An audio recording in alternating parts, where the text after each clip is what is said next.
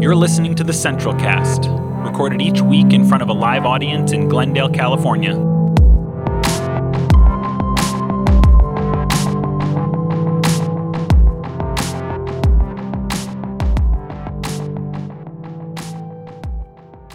So, this is the second Sunday of Pride Month, and as such, I want to talk about how the Bible has been used and, of course, misused on both sides or by both sides of this LGBTQ debate. A lot of great scholarship has been done over the years to show that the Bible does not actually prohibit modern understandings of same sex relationships, meaning committed, consensual, or loving same sex relationships like we have today. The Bible doesn't prohibit them because the Bible, arguably, doesn't mention them, probably because such relationships didn't exist back then, at least not like they do now. So instead, the same sex behavior the Bible addresses and prohibits are things like pederasty, rape, and temple prostitution or idolatry. And we'll get into that here this morning, uh, as I think that's an important thing to understand. And it's something we've covered before, actually last year, but uh, I think it bears repeating because it's really such a complex topic. Um, but it's also an important one, I think, to understand as we, you know, dialogue with others in our lives about these issues. But before we get into, you know, unclobbering those passages in the scriptures this morning, uh, I want to talk about and lay a foundation of how I approach the scriptures in general, because I think that's important here. I think asking questions like, what does the Bible say about same sex relationships is problematic for a few reasons. Not the least of which is the fact that, as I just said, the Bible doesn't really talk about same sex relationships. But that aside, such questions or statements like, the Bible clearly says, have you ever said that before? I've said that before. The Bible clearly says, well, the Bible kind of doesn't clearly say anything. Uh, the Bible says a lot of things, but clearly, I mean, uh, such statements like that often presuppose that the Bible is a unified singular document or a book with a clear message about anything. In a sense, there is no such thing as the book of the Bible. Such a book doesn't exist. What does exist is a library, a loose collection of sacred books, texts, and writings that sometimes correlate and support each other, but just as many times do not. The Bible is a library. 66 individual books, letters, poems, prophecies, folk tales, novellas, sagas, songs, etc. And it was written by dozens of different people over the course of centuries, and then later edited and compiled into one volume, you know, the book that we have somewhere in these pews, and then handed down to us, which is something I'm confident the original authors of these texts uh, had no conception of nor desire to see happen. I'm confident that the Apostle Paul would be utterly shocked at some of his letters that he wrote to his his fr- the friends that he had, you know, in these churches like Ephesus and Corinth. I, I'd be willing to bet that he would be shocked that those letters have been uh, canonized into, you know, the same uh, and put on the same level as Leviticus and the and the Pentateuch and what he considered the holy scriptures, you know, the writings of Moses. I bet he'd be shocked to find that out. Imagine if I took all the books in my personal library at home, all of my books on Christian theology and philosophy and church history, and ripped out all the pages and then you know put them all together and slapped a, a, a, new cover on it and said look i made a, a whole new book out of these 20 or so books. Would anybody think that that I did that or you know that that's possible to do? Well, of course not. Right? But that's exactly what the Bible is. It's a library, it's a collection of very different documents and writings that in some ways relate, but in many ways do not. So the Bible should be thought of as a library. And who would ever ask a librarian? Can you imagine going down to your local public library and asking the person behind the front desks, what is the main message of the books in your library? what, what, what, is, what is their essence? What, what are they trying to get across to us? What's their main point? Who would ask such a question, right? So, you know, that's exactly what we sound like, I think, when we ask such questions about the Bible or say things like, you know, the Bible clearly says. That doesn't mean that there aren't some common themes or threads in the Bible. Of course, there are. Um, but it's a mistake to assume that they're found throughout or that they're presented and represented always in the same way. And so I'm approaching this topic today of what does the Bible say about same sex relationships with that in mind. And I'm also approaching the text, the Bible, um, the, you know, with, with this also in mind, that the quest for an affirming reading of the Bible, and there is a quest for an affirming reading of the Bible today, uh, as well intentioned as that is, my concern is that that quest inadvertently ties queer people's identity to this to this book or to these books we call the bible. Queer people's worth humanity and right to exist is not contingent upon what any book says or what any collection of sacred writings say. But I'm afraid the exact opposite is inferred when so many well meaning and often progressive Christians, in an effort to maintain a high view of Scripture, work really hard to prove that the Bible is affirming, or at least not non affirming. We need to stop giving the Bible that much power, I'm saying. We need to love queer folk more than we love the Bible. And I don't think one can do that if one is only affirming because, the, because they believe the Bible allows them to be. That's a problem, I think. I think that's what we call a conflict of interest and, and, and dangerously leaves a back door open.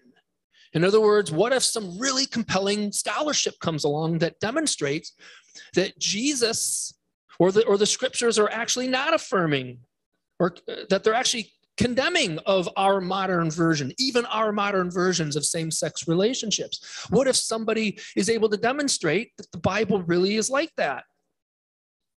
If one still values scripture more than anything else, one is creating a situation whereby their affirmation and love of queer folks is now in jeopardy. That's a problem, I think. That's a conflict of interest, I think. So I think we need to close that back door and thereby say to our queer friends and family there is nothing in the Bible, there is no scholarship that can be done that will make me turn my back on you, that will make me condemn you again and say you are doomed. Nothing in that book. There is no PhD that can convince me to do that to you again.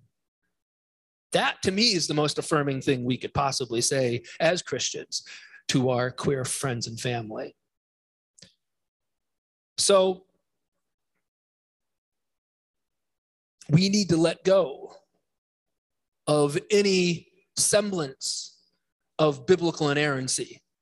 I'm saying, I, I believe we need to let go of uh, any preoccupation with biblical authority. The Bible can be authoritative for us still, but uh, we have to let go of this preoccupation with it, you know, this super high view of Scripture that often comes with biblical inerrancy, this, uh, this doctrine of biblical inerrancy. All right. That's an important thing to understand first today about my approach to the scriptures in this matter. I felt it necessary to lay that foundation. And um, I'm looking forward to a conversation about that with you. I'd love to hear your perspective on that. That being said, don't get me wrong. Um, I'm all for deconstructing these six so, so-called clobber passages. And by the way, they're called clobber passages. I didn't come up with that name. Um, somebody else did. They're called the six clobber passages because, of course, they've been used to clobber queer people over the head with for generations. I'm all for deconstructing them. And if that would if that's what it takes to make some people affirming, fine, good. Uh, ultimately, I'm interested in you know setting people free and and helping people get to a place where they're affirming of uh, you know LGBTQ folks. But the best thing we can do is fundamentally alter the way we view the Bible so that we don't have to do this forever. Um, and so that we're as affirming as we can be. In other words, I don't want to just treat the symptoms of the disease. I want to cure the underlying disease itself. I just, I don't want to just keep pulling people out of the river. I want to go upstream and find out why they're falling in the river in the first place and put a stop to that. Changing the way we view the Bible is the only way to do that in this situation of LGBTQ inclusion in the church. But that being said, let's dive into these six so-called so-called clobber passages. The first one is Genesis 19, which is of course the famous story, the infamous story of Sodom and Gomorrah. As the story goes, two angels were sent by the Lord to check out the, the cities of Sodom and Gomorrah to see how wicked they were uh, and to possibly pass you know, final judgment on them, to destroy them. As Ezekiel 16:49 tells us, the sin of Sodom was that she and her daughters were arrogant, overfed, and unconcerned. They did not help the poor and the needy. Hear that again. According to Ezekiel 16, the sin of Sodom was that she and her daughters were arrogant, overfed, read decadent and wealthy, and they did not help the poor and the needy. As the story goes, the two angels who went into the Twin Cities were welcomed into Lot's house, who, of course, was the nephew of Abraham and the so called only righteous man in town. The angels were welcomed into Lot's house, and this was an act of hospitality because these angels were strangers to Lot and his family. Keep that in mind. This was an act of hospitality, which was a big deal in the ancient world and proof that you know somebody was good if you welcome strangers. These angels were welcomed into the house, but soon the villagers, some of the male villagers came knocking at the door, demanding that Lot send these two strangers out so that they may gang rape them. Lot, of being a, a good man, of course, refuses and offers this, this crowd his own daughter instead. So much for the so called righteous Lot, right? Interesting story. Um, but again, the sin of Sodom was not same sex behavior. Keep in mind that these men were about to rape Lot's daughter. But rather, the sin of Sodom was the general decadence of the city, their greed, their inherent violent nature, their, their cruelty their lack of care for strangers, their concern for the poor and the needy, their, their mistreatment of the vulnerable, like these two men, these two angels. Remember, inhospitality was a big deal in the ancient Near East. It's a big deal. And again, this was the sin of Sodom and Gomorrah, not same sex behavior. So that's how you unclobber Genesis 19. The next two clobber passages can be taken together because they're basically reiterations of, of each other. And they both come out of the book of Leviticus. Leviticus 18:22 and Leviticus 20:13 both say this. You shall not lie with a man as with a woman. It is an abomination. End quote. The first thing to understand is that the Hebrew word for abomination here is tovah. Tova did not mean vile or disgusting or subhuman. Tova had to do with violating cultural or religious customs and, and not evil actions that are universally morally wrong, like, like, say, murder. For example, the same word tova was used to describe eating shellfish or eating pork. That was tova. Charging interest on loans was tova. Having sex with your menstruating wife, excuse me, was also called tova. All of these things were described as abominations before the Lord. And yet I would be willing to bet you'd be hard pressed to find a Christian today who would think that charging interest on loans or eating pork or shellfish or having sex with your with your wife while she's on her period are somehow abominations or antithetical to the nature of God. It's also important to keep in mind that Leviticus was written specifically to Jews. It was written by Israelites for Israelites. It was not written for Gentiles, us. It was not written to Israel's Gentile neighbors as well, as a way of telling them what God demanded of them. In fact, if anything, these customs, these traditions, and laws were seen as a way of separating and, dis- and distinguishing Israel from their neighbors. The Israelites certainly believed that their God was the God of the nations, too, that God would ultimately judge the nations. They believed that. But they didn't believe God would judge the nations for not keeping the law of Moses. That was for Israel and Israel alone.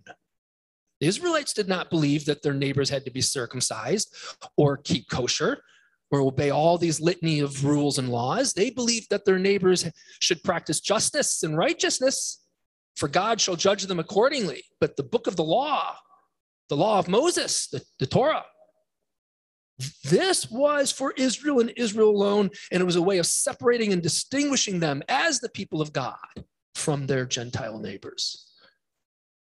They did not think that their neighbors would be condemned by God for eating pork or shellfish, or having sex with their menstruating wives, or same sex, or having same sex relationships, or same sex, or practicing same sex behavior. So again, Leviticus was not written as a law code for everyone. It was written by Israelites for Israelites. The fact that this is completely ignored by evangelicals who claim to have a high view of Scripture is really ironic to me. You cannot have a high view of Scripture and ignore authorial intent or the historical context of the Scriptures. It doesn't work that way. If you claim to revere the Scriptures, and hold the scripture sacrosanct and yet ignore things like authorial intent and historical context. That's it doesn't work that way. So that's how you unclobber those two passages in Leviticus. The next passage, we're going into the New Testament now. The next passage we'll look at is Romans chapter 1, verse 26 through 27, where the Apostle Paul writes this for this reason, God gave them up to degrading passions. Their women exchanged natural intercourse for unnatural. In the same way, also, the men, giving up natural intercourse with women, were consumed with passion for one another. Men committed shameless acts with men and received in their own persons the due penalty for their error. And as I'm reading this, I'm thinking, I just feel like I should have prefaced this, this whole talk with a trigger warning.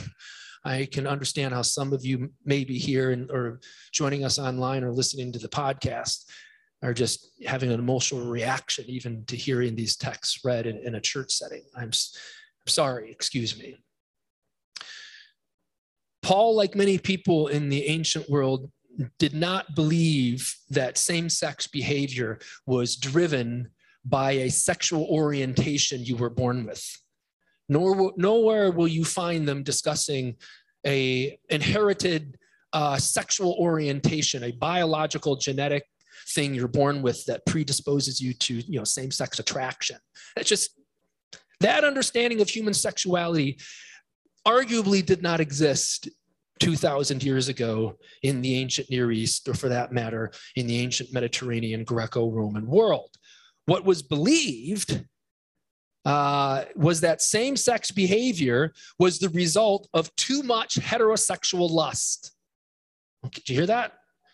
In other words, it was a surplus of lust, heterosexual lust. In other words, if you had an excess of, if you were just too lusty in general, if you just had too much sexual desire, heterosexual desire, it would overflow and, and present itself eventually into non heterosexual expressions, in, into same sex attraction and same sex sex. And this is what made it sinful in Paul's eyes. As he says here in our passage, for this reason, God gave them up to their degrading passions. The problem was their passions. In the same way, drunkenness was labeled as a sin, not because drinking was sinful in the Bible, Everybody drank wine because it killed pathogens in the water and that kind of thing, but it was socially, culturally acceptable. Drunkenness was a sin, not the drinking of wine or alcohol. It was the, the excess was sinful. Do you understand that? See how that works? The same thing applies to lust and sex in general. It was, it was same-sex sex was supposedly born out of an excess and a lack of self-control. That's what they thought. It was born out of a lack of self control, which was by definition sinful in Paul's eyes. Anything that came out of excess and a lack of self control was immediately labeled as sinful. Paul was a Stoic in some ways. Stoicism was a form of Greek philosophy that the Apostle Paul bought into. So, but this this was the root of same-sex behavior for Paul and many others at that time. It was born out of an excess of lust. Nevertheless, Paul does label here. He does label same-sex behavior as unnatural. I don't know what the exact Greek word, word is, but it's translated into the English as unnatural here in Romans 1. But he also says that for men to have long hair is unnatural and therefore sinful. My guess is you'd be hard pressed to find an evangelical today who believes that men with long hair are, you know, can't be Christian and are doomed to a fate worse than death and hellfire. What I'm saying is it's impossible, impossible to divorce Paul's view of same sex behavior from his first century cultural context and the patriarchal social and sexual biases of his world. His whole theory around men's long hair is born out of the social customs and the gender customs and the cultural ideas of his day and time. Same thing should be applied to his view on same sex relationships same sex behavior. It's born out of the patriarchy of the day. It's, it's tied to the patriarchy of the day, the gender roles of the day, the, the social customs of the culture at hand, the sexual biases present. Therefore, when Christians use texts like Romans 1 today against LGBTQ folks, they are unknowingly, or perhaps knowingly, just importing first century social cupping, um, customs and um, sanctifying them. In essence, saying, yeah, the way the Greco-Roman world in the, the first century, uh, you know, Near East thought about sex and gender roles, that was of God. That was pure revelation. Their ideas about hair length for men and women, that was divine revelation. Right? And so those ideas are used today specifically around same sex relationships uh, to basically hold us all hostage with it. But that's how you unclobber Romans 1. The last two clobber passages are very similar to each other in that they're both just lists of sins that keep you out of the kingdom of God. The first passage is 1 Corinthians chapter 6, verses 9 through 10. And it says this Do you not know that all wrongdoers, will not inherit the kingdom of God. Do not be deceived. Fornicators, idolaters, adulterers, male prostitutes, sodomites, thieves, the greedy, drunkards, revilers, whatever that means, robbers. None of these will inherit the kingdom. And then 1 Timothy 1 9 through 10.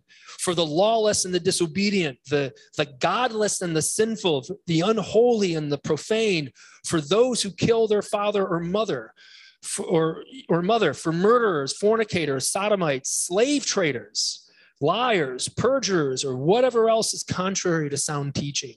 Neither shall they inherit the kingdom of God. Now, it's in these two passages that the English word homosexual first appears in the Bible.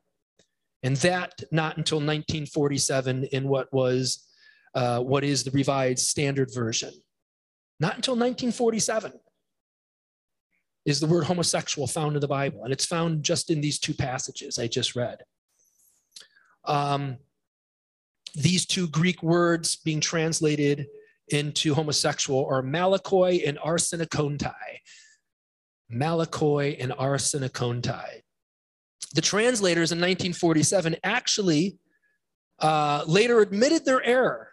And these words have since been retranslated in the new Revised Standard Edition. These words have been retranslated into male prostitute and sodomite, which is the translation I'm quoting from today.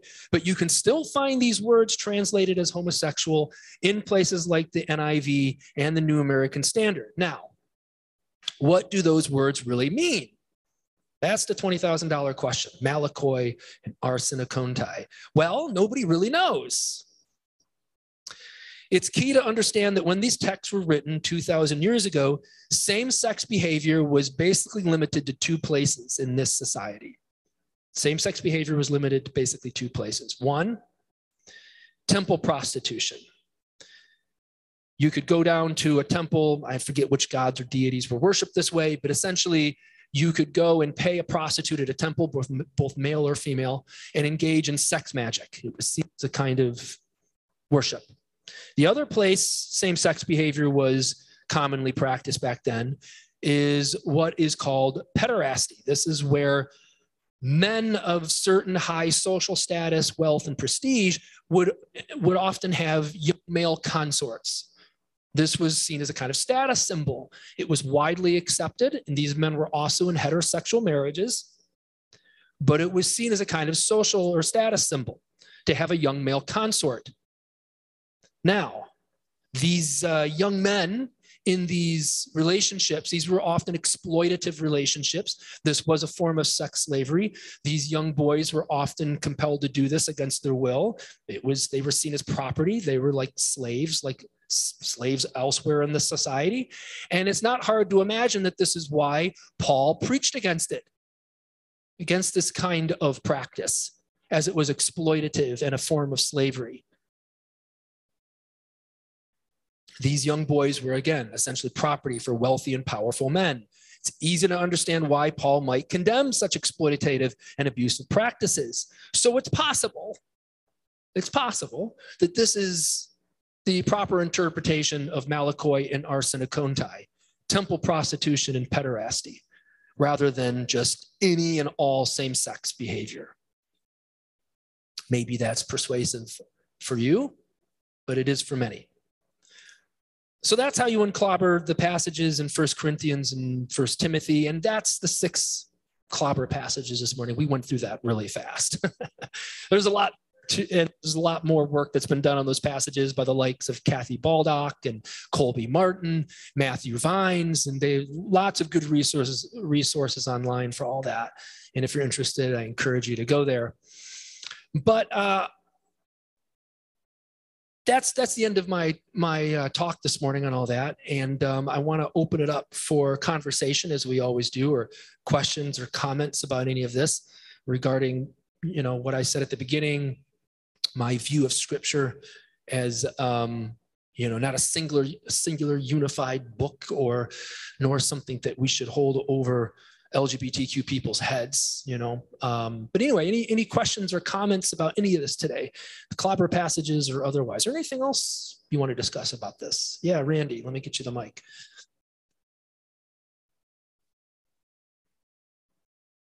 Sure. I was just um wondering about the, the passage in Jude when it talks about um, Sodom and Gomorrah and going after strange flesh.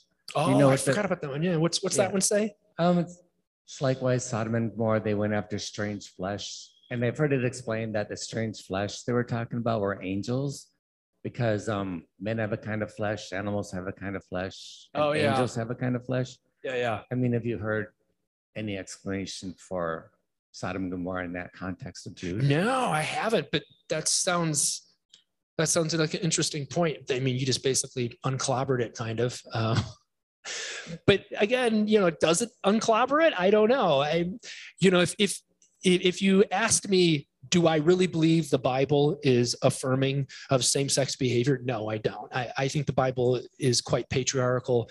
And, and in, you know, again, we're talking about the Bible as a book here. The scriptures in general, I don't find to be affirming of um, egalitarian gender roles. I think it's very patriarchal. And I think that's part and parcel to its views on human sexuality in general. Um, that uh, and Kathy Baldock does a lot of great work on this. Anyway, um, but yeah, yeah, that's interesting. Uh, Max, yeah, could you have the mic to Max? Just pulled it up. But I want the Greek. Hey. Max, could you hold take your just it sounds really muffled. Could you take your mask off? Thanks. Okay. Uh, I was just gonna say, I looked it up. Um, the- I think it's also the mic. Yeah, it's a trick mic. Uh, I'd be interested in seeing the Greek on it, but I mean, the whole Sodom and Gomorrah interpretation Here, let me give you this in the mic. Old Testament it's This one, this one's working. Yeah, is uh, just talks about how the sin of Sodom is what they did to the strangers in their midst, right? And the visitors, and they literally tried to rape the visitors. And so, strange there, it says going after strange flesh could very easily be stranger, right? So, which is literally the story we get from the Old Testament, too. I don't know that to be the, the case, but I just looked it up real fast and that looks like a pretty straightforward explanation. Strange could just mean stranger. Yeah, no, I, I totally forgot about that passage in Jude. It's interesting. Um, yeah, somebody else here this morning or joining us virtually. Questions, or comments? Yeah, Jason. No, I'm going to give you the right mic. This is also a really weird story. Like, it What, you, oh, you mean the story of Sodom and Gomorrah? Yeah. Sodom and Gomorrah it doesn't like really read like a history lesson. It's like really distilled down to in a whole bunch. There's a whole bunch of rapists living in a big city, and they just rape people when they show up. And like, why was Lot even living there? Why is there a righteous person in a place where the only thing we know about them is that they rape people that show up? This is a weird story. It doesn't make. I mean, clearly they're trying to make a moral point. I would They're trying to make a what? They're trying to make a moral point? point. Moral? Yeah, and they're and it doesn't sound like a factual historical retelling of anything in my opinion. Of course not. Yeah. And so I would take that with a grain of salt. Yeah, and honestly, I'm going to use the trick mic here. Um, that story of Sodom and Gomorrah and it being a place that corrupted Lot and his family, because Lot was, you know, the righteous. Ah, give me that mic.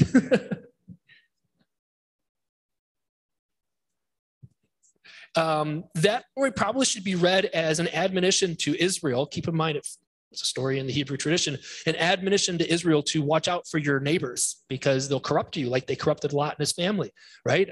When they ran to the hills and escaped the city, Lot's wife turned around and looked back longingly, we're told, at Sodom and Gomorrah and was immediately turned to a pillar of salt.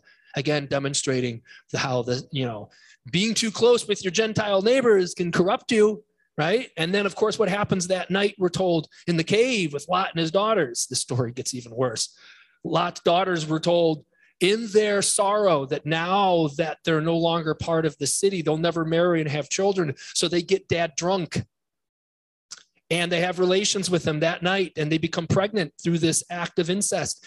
And their children go on to be supposedly the patriarchs of what? Uh, the Moabite nation. Right? This this too were t- is I think I think the story is meant to function in the Hebrew tradition as a warning. Like this is what happens when you cavort with the Gentiles and your sinful neighbors. You too will be corrupted, and God has called you out from them. Be separate, O Israel. I think that might be the underlying message for this, you know, uh, of the story of Sodom and Gomorrah. Does that make sense? I think I think it does. That's my theory. I, I haven't done any proper scholarship, but I'd be willing to bet some PhDs agree with me. anyway, um, other thoughts today? Questions, remarks? Yeah, Leanne. No, you're getting this one. Yeah, just thinking about how often, as a document, the Bible is presented. Um, so I have uh, two kind of compendiums of Shakespeare's works. I have the first folio from 1623, not the original, of course, but uh, yeah, that would have been really cool. Where all of his works are presented in one big book. It's like a unified document. It's play after play after play. There's not really any annotations or notes with it, and it's just his complete works. And I think about how that's a one author, if you believe that there's also there's some contention if it's one person, but say it is, over a span of 20 years, writing these plays one after another. And then I think about how the Bible as a document is also often presented that way. It's a unified book and every, you know, book is kind of one after the other after the other. And I didn't go to theological seminary, but if I didn't know better, I'd be like, oh, it's just kind of this unified document. It's really hard to remember that this was written 500 years before that, that this was a letter to a congregation, that these are different kinds of documents. It's not just all plays like in Shakespeare's book.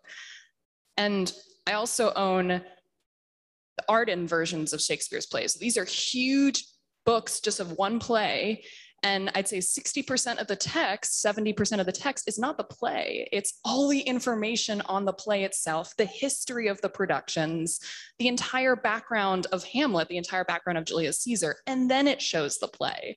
And I really wish that there was a way to like just publish Leviticus alone in a separate book and just have all like that information before you read Leviticus or something like that, as opposed to this sort of home like this like unified document that it's often shown as. So I don't know if that's just me being nerdy, but um, I think it'd be interesting to present perhaps the books in a different way to show the difference. Wow, that was really good perspective. Thank you. Um, yeah, I wish Leviticus came with a companion text. like, here's the backstory. Um, but uh, yeah, it's, it's but they don't. And we uh, we're often like in the dark about how these texts really function for their original audience why they were written. Um, even words like malakoi and arsenokoitai, even words like you know like other Greek words like pistis, which is faith. You know, we don't really know how those words functioned in the kind of metaphysical linguistic structures of the ancient Near East or within the you know Greco-Roman world in which they came out of. You know, we we often assume like, oh, well, if we can translate it from Greek into English, then we understand it. No, every translation is also an interpretation, and the more you know work we do, the more we realize how their way of thinking is really alien to us. And even in you know anthropology you know anthropological studies today trying to or even translation work between modern languages today into english you find out that there's just some words that don't translate from japanese into english or spanish into english they don't translate. Um, and those are modern languages coexisting in the same world you know? Um, what about languages that are dead like like Koine Greek, which is what the New Testament was written in. That's a dead language. We don't really understand it. Um, that's what we, you know, the more study you do, the more you realize how much you don't know, right? Anyway, we've really created a a dilemma here this morning, per usual, but um, really good point. Thanks. Um, we got a few minutes left, and I just wanted to give Bob an opportunity to share a piece of liturgy to conclude us this morning. This will be our our concluding, uh, our a benediction as well as a piece of liturgy. So here you go. And also, I wanted to say I really appreciate all of you guys sharing um, as we do these discussions every week. It's one of my favorite things about being um, central and what we do a little bit differently. And especially as we talk about the Bible and what it means to look at it, I'm always reminded of how different Christian perspectives come at approaching the Bible. So I'm in a place now at this point in my life where I'm okay going, the Bible's wrong here. Like I like Paul. Paul is one of the most influential people in church history. Um, but sometimes he's wrong. And, and that's okay. It's hard to think about that from the context we may have come from. Um, but we don't have to throw the Bible out entirely because there's things we disagree with, just like other historical works that we study. As we talk about God changing in each one of us, how much more so is that true throughout thousands of years of human history that the Bible records? People are growing and learning just like we are. So, yeah, does the Bible talk about um, LGBTQ people the way that we understand what that means today? Of course not but it doesn't mean the Bible doesn't have something to say about what it means for us to be human and treat each other um, as all part of God's loving family. Um, so, in light of that, I wanted to share these. Uh, this is a, a, response that Reverend M. Barclay shared. Um, and she's part of Enfleshed. We've shared a lot of uh, their liturgy here uh, over the last couple of years, especially. Um, but somebody asked them why they speak publicly about queerness um, and how vulnerable that is. And here's what they had to say. Every time the word gay rolls off my tongue, when the word queer or intersex or trans or non binary or bisexual bless my lips, no matter what I'm talking about, I'm also always sending a love letter, casting a lifeline, praying a prayer, and yes, obviously waving a flag. So many generations of silence and slurs, of words of violence and of quiet. Lonely, does anyone else in the world feel this way? My heart could burst every time I speak the imperfect but earnest attempts at finding my way to communicate lineages of us. Every word a reaching towards each other. And you're not alone. We got each other. Isn't it divine being this way? It's never too early to start teaching these love languages and planting these seeds of assurance. Just thinking about it makes me want to sing the whole queer lexicon to the tune of the ABCs to every newborn baby. Asexual, bisexual, cubs and dykes. Train a child up the way that they should go, says the scriptures. And I want them all to go queerly, go freely, go in belonging. I want us to raise a whole generation of kids who never learn to hate themselves or to treat others like monsters or that there's anyone even that God is against. This is indeed part of my queer agenda to expose children as early as possible to all the possibilities of their beautiful becoming, to leave no doubt that whichever way their love blossoms and their gender blooms and their body unfurls, they will be protected, cherished, celebrated, loved. In the world as it is, to even begin to balance out all the message otherwise, these things cannot be said enough. So we say them in every form that they take across languages and cultures. We say them as early and often as we can. We say them especially when they're not welcome. We say them with love, and we've got, we say them with all the love that we've got, and we will never, never stop. Amen.